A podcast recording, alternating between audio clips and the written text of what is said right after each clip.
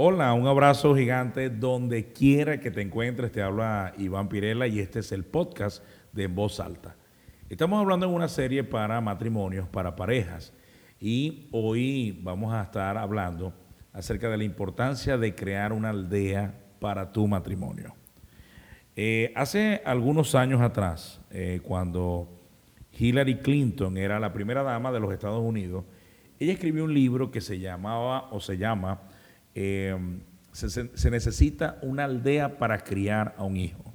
Se necesita una aldea para criar a un hijo. Por cierto, muy buen libro acerca de las redes que se crean en, las tribus eh, que viven en, en, lugares inhóspitos en África, donde las madres crean una red para proteger a sus hijos.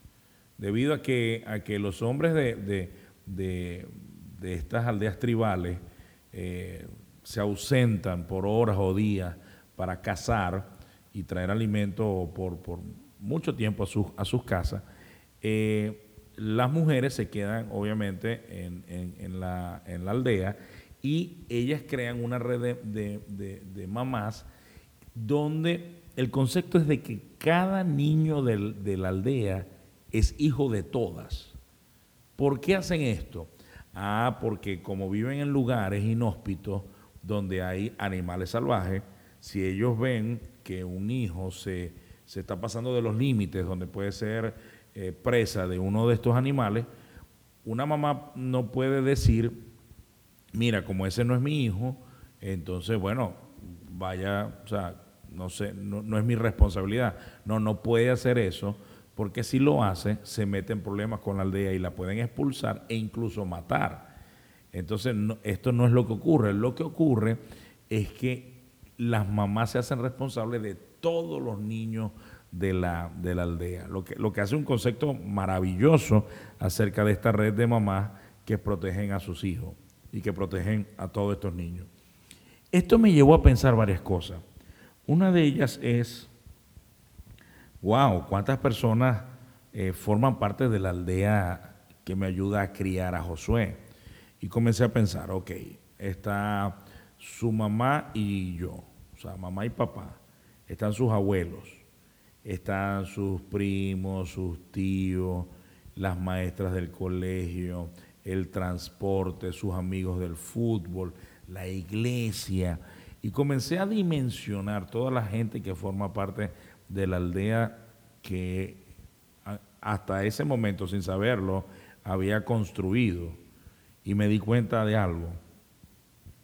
Tengo que ser intencional a la hora de construir una aldea, porque no cualquiera puede ser parte de mi aldea. Y no por un tema ni, ni de eh, clasismo, ni de racismo, ni nada de esto, sino por un tema de que más bien, más allá del, color de la piel o, de, o del estrato social de una persona, lo que sí me importa son sus valores. Y yo no puedo traer como parte de mi aldea a una persona que va en contra de lo que yo creo o que, o que va a destruir en mi hijo lo que me ha costado tantos años construir en él. Y no importa quién sea, si si esta persona no viene a, construir, lamentablemente no será bienvenida a, mi aldea. Entonces me di cuenta de algo, necesito ser intencional en crear una aldea que me ayude a ser un mejor papá, que me ayude en el proceso de crianza de mi hijo. Pero esto me llevó algo más allá. También se necesita una aldea para criar, cuidar y proteger un matrimonio. Y algo que, he notado en tantos años aconsejando a matrimonios es que si hay algo que es peligroso, es que la mayoría de los matrimonios que veo están solos.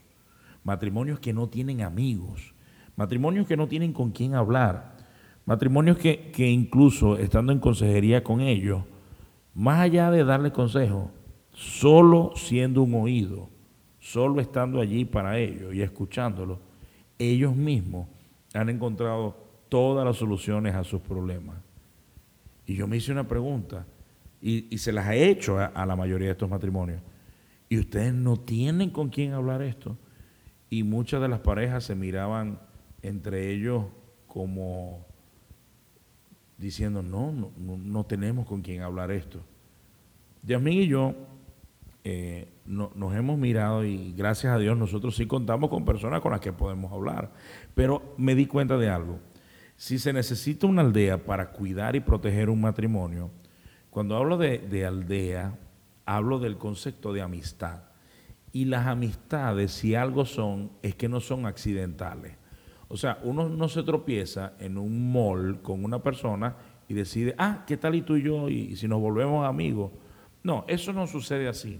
O sea, la amistad es un proceso intencional, donde yo elijo a una persona que quiero ser su amigo, que me voy a invertir en esa persona, que voy a cuidar, a proteger, a, invertir esfuerzo, incluso dinero, eh, tiempo en esa persona y los voy a llamar amigos.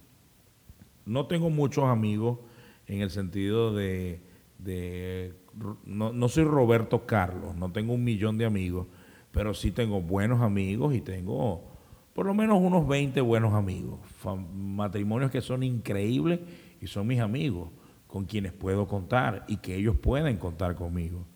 Y esto me, después me llevó a evaluar la importancia que han tenido esas amistades en, nuestro matrimonio con Yasmín y que han sido incluso muchas veces un soporte.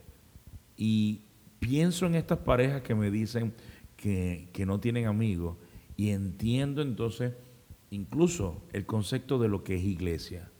Porque cuando voy a la palabra, la Biblia dice, hablando acerca, hay mandamientos sobre la iglesia. Por ejemplo, eh, soportense los unos a los otros, oren los unos por los otros, anímense los unos a los otros, perdónense los unos a los otros, eh, ámense los unos a los otros. Y bueno, cantidad de versículos por allí.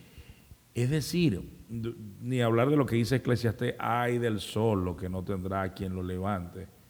Hay, si el matrimonio es una unidad, un matrimonio no puede estar solo sino que tiene que estar rodeado de otros matrimonios que los ayudan a hacer un mejor matrimonio, que los ayudan a avanzar, que los ayudan a madurar, que, lo, que, que, los, que los soportan, que los cuidan, que los exhortan a ser mejores. Entonces, qué peligro es que un matrimonio esté solo. Y hoy te quiero hablar de la importancia de que crees una aldea alrededor de tu matrimonio, donde tú escojas amistades que vas a ser parte de tu vida, con las que vas a poder ser vulnerable y ellos van a, ser, a poder ser vulnerables contigo y donde vas a poder, donde todos van a poder crecer. De hecho, en mi aldea eh, hay hombres y hay mujeres, obviamente. Y hombres y mujeres a veces tenemos salidas de solo hombres y de solo mujeres. Y salimos entre hombres a comernos unas alitas, a, jugar bolos, a qué sé yo, pasamos un tiempo de hombre y muchas veces en nuestras reuniones, en nuestros tiempos juntos, nos corregimos entre nosotros actitudes que hemos visto que no están bien, ya sea criando a nuestros hijos o en nuestro matrimonio, porque nos hemos dado el permiso. Mira, Iván, tú sabes que te vi en tal actitud, me parece que eso lo que hiciste no estuviste, no, no fue correcto. Wow, qué pena, gracias por, por decírmelo. O sea, son espacios donde nos hemos dado el permiso para pastorearnos entre nosotros. Y bueno, nuestras esposas también salen de vez en cuando, cada dos semanas, se toman un café entre ellas. ¿Y qué hacen ellas? Hablar mal de nosotros. no, no, no. Bueno, no sé si será totalmente así. Pero hablando en serio, eh, creo que todas las parejas necesitan eso. Necesitan espacios donde podamos hablar, donde mujeres puedan hablar con mujeres que están casadas y que tienen experiencias similares, y donde hombres podamos hablar con hombres y animarnos todos a tener un mejor matrimonio, a ser mejores padres. Y, yo creo que uno tiene que tener en este caso tres tipos de relaciones con matrimonio. Número uno, y, y son los que tengo en mi vida, matrimonios que tienen menos tiempos casados que yo, que son en quienes yo me invierto y vuelco en ellos, invierto en ellos, toda la sabiduría de 19 años de matrimonio. En mi vida también tengo y debemos tener matrimonios que tienen el mismo tiempo, similar tiempo que, que nosotros casados y que, bueno, nuestros hijos más o menos tienen las mismas edades, tenemos los mismos desafíos de vida y crecemos juntos con esas personas. Y el tercer tipo de relación que debemos tener son matrimonios que tienen mucho más tiempo casados que nosotros, son personas que admiramos y que eh, es como el modelo a seguir, donde quisiéramos estar cuando tuviéramos el tiempo de casados que esas personas tienen. En mi vida yo tengo personas de menos tiempo, personas de igual tiempo y personas de mucho más tiempo que son parte de mi aldea y de todos aprendo y también es una oportunidad para aportar en su vida. Así que ahora que estás escuchando esto, tienes un compromiso de ser intencional en construir una aldea, gente con la que vas a llamar, que vas a hablar, que, que, puede ser tú. Jesús dijo dos cosas súper interesantes. Una de ellas es, dijo, ya no los llamaré siervos, los llamaré amigos, porque solo a los amigos se le encuentran, se le cuentan los planes. A los siervos no se le cuentan los planes, solo a los amigos. Y también dijo en Juan, Juan 15, dijo, no hay un amor más grande que este, que dar tu vida por tus amigos. Wow. O sea, el enunciado de Jesús lo dejó gigante. No hay un amor más grande que este. ¿Cuál? Dar tu vida por tus amigos. Te una pregunta, ¿tienes hoy personas que estarían dispuestos a dar su vida por ti? Porque esos son tus amigos. Hay personas que te llaman amigos que saben que tú estás dispuesto a dar tu vida por ellos. Si no los tienes el día de hoy, deberías comenzar a, cultivarlo, a construir esto. Porque las aldeas no se construyen de manera accidental, se construyen intencionalmente, día a día, llamando, escribiendo, tomándonos una taza de café, conversando cada semana. Y creo que esto es parte de lo que Dios quiere que cada uno de nosotros vivamos.